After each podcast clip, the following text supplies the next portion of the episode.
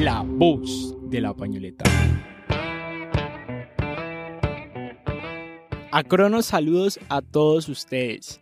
Sean bienvenidos una vez más a La Voz de la Pañoleta, un podcast sin utensilios.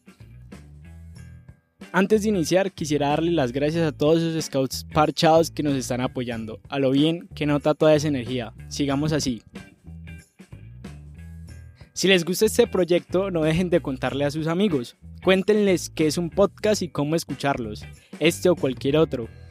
Díganles que es una forma áspera de pasar el tiempo. Quiero hacer una aclaración. Todo lo contado aquí se hace con el único fin de informar o de entretener. En ningún momento nuestra intención es ofender o denigrar a alguien.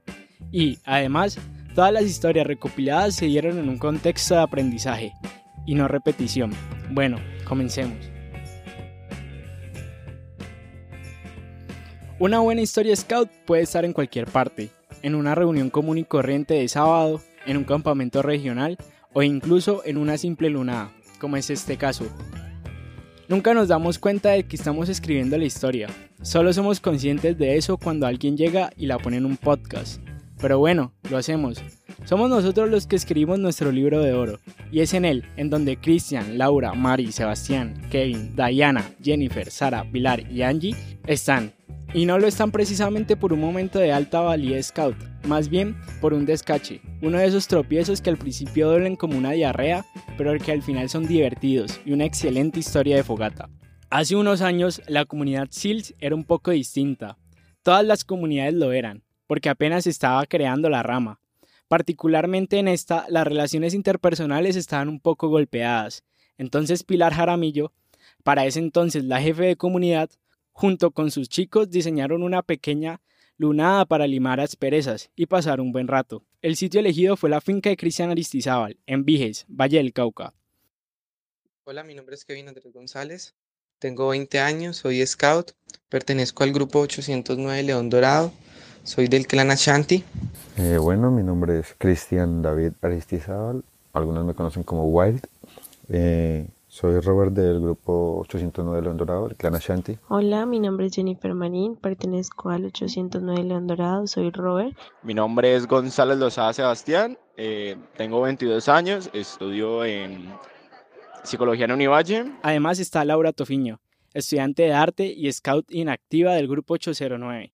Nos fuimos en bus hasta Viges. Cuando llegamos, Cristian nos dice, me dice, pues me dice a mí, Jen, si ves esa casita que está allá, allá arriba en la última casita blanca que se ve en la montaña, yo le dije sí, y me dijo, esa es mi finca. En ese momento todos empezamos a caminar y... Nadie creía que en serio la finca fuera ahí, pero sí fue ahí, o sea, fue una subida más o menos de tres horas caminando. Y nada, que llegábamos ni siquiera a la mitad del camino, era muy lejos. Así que nosotros llegamos a un punto en el que ya no queríamos caminar más, teníamos las maletas llenas, caminando en, plena, o sea, era, era plena subida, pavimento, pero era mucha subida. Entonces ya estábamos cansadísimos. ¿Qué fue lo que hicimos? Eh, nos pusimos a echar dedo. Entonces en eso pues había un, camión que era como un camión de esos donde echan las piedras, o sea, las rocas re grandes. Por suerte, ese enorme camión les paró y les echó un aventón. Sin embargo, solo había espacio en la parte de atrás. Esas volquetas son muy altas, por lo que era necesario trabajar en equipo para lograr entrar. Y nuestra compañera, la que siempre se cae, eh, ella fue la primera en subirse. Nosotros, tres chicos de, que nos encontramos, tres hombres, eh, la ayudamos a subir. Y pues ella no alcanzaba, entonces ella se subió en cada uno, hicimos como un tipo de escalera y ella se empezó a subir. Entonces, entonces nos subimos todos a, esa volqueta. Nosotros no sabíamos que la volqueta iba vacía, que no iba cargada. Entonces nosotros sin querer eh, la empujamos un poquito pues para darle impulso. Y yo caí adentro pensando que había arena. Cuando no había arena, eso se sintió como una caída súper eh, alta y me golpeé durísimo, obviamente ya. Cuando caí yo, pues le avisé a los demás de que no había arena, entonces no podían como seguir tirando así a las mujeres. Entonces que nos montamos ahí, entre esas, ayudando a montar todas las maletas y todo, la jefe Pilar se quemó un brazo y todo con, la, con el exhausto. Vos sabes que el exhausto de, los, de la volqueta sale por un lado de la puerta y por ahí fue. Es que no, bueno, nos llevó hasta, hasta, la, hasta la pavimentada, hasta la, la, la destapada, perdón. Y ahí sí caminamos. La caminada de ahí sí son, ¿qué? Media hora, yo creo.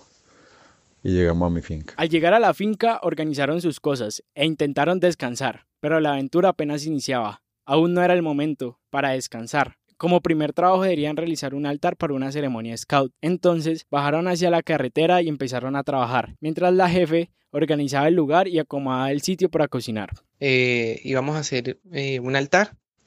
Cuando de un momento a otro eh, apareció un pavo, un gallinazo.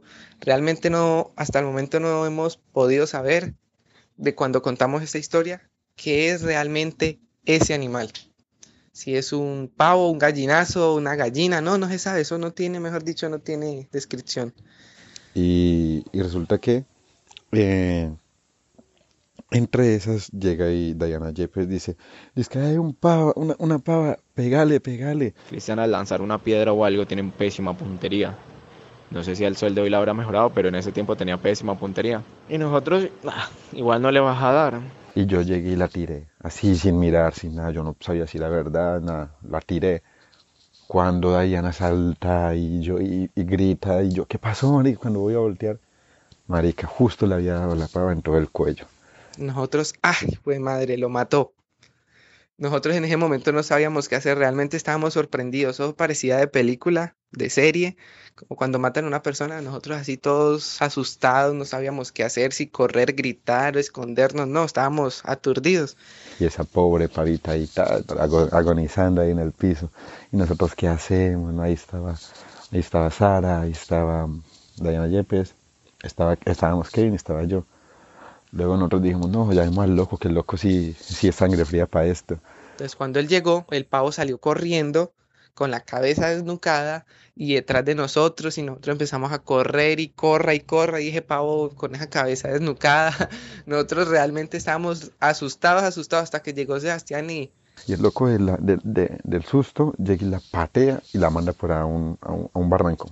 O sea, yo creo que unos cuatro metros hacia abajo. Y no, la pava ahí seguía otra vez agonizando en el piso. Tal. Nosotros que no, ¿cómo hacemos para matarla? Que qué pecado. Entonces yo dije, venga, no, no vamos a hacer nada. Tirándole piedras porque parece que este pavo es inmortal. Entonces pedí una soga e hicimos una, como una cuerda con unas de guía. Eh, ¿Por qué unas de guía? Para que nos diera como el coso para agarrar. A ver si le podemos agarrar el cuello.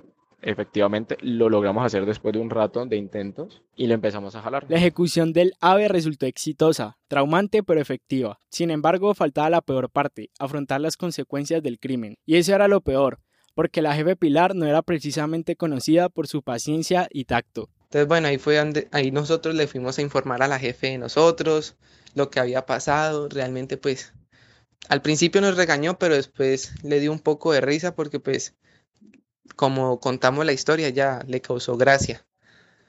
Pero no, bueno, al principio nos pegaron un regaño ni el que se imagina. Después de eso, pues, para no meternos en problema, tocó llevar el gallinazo, el pavo, a donde la jefe. Y después de un, de una reunión con todos los, los, asistentes al, a la lunada, decidieron comerse el pavo.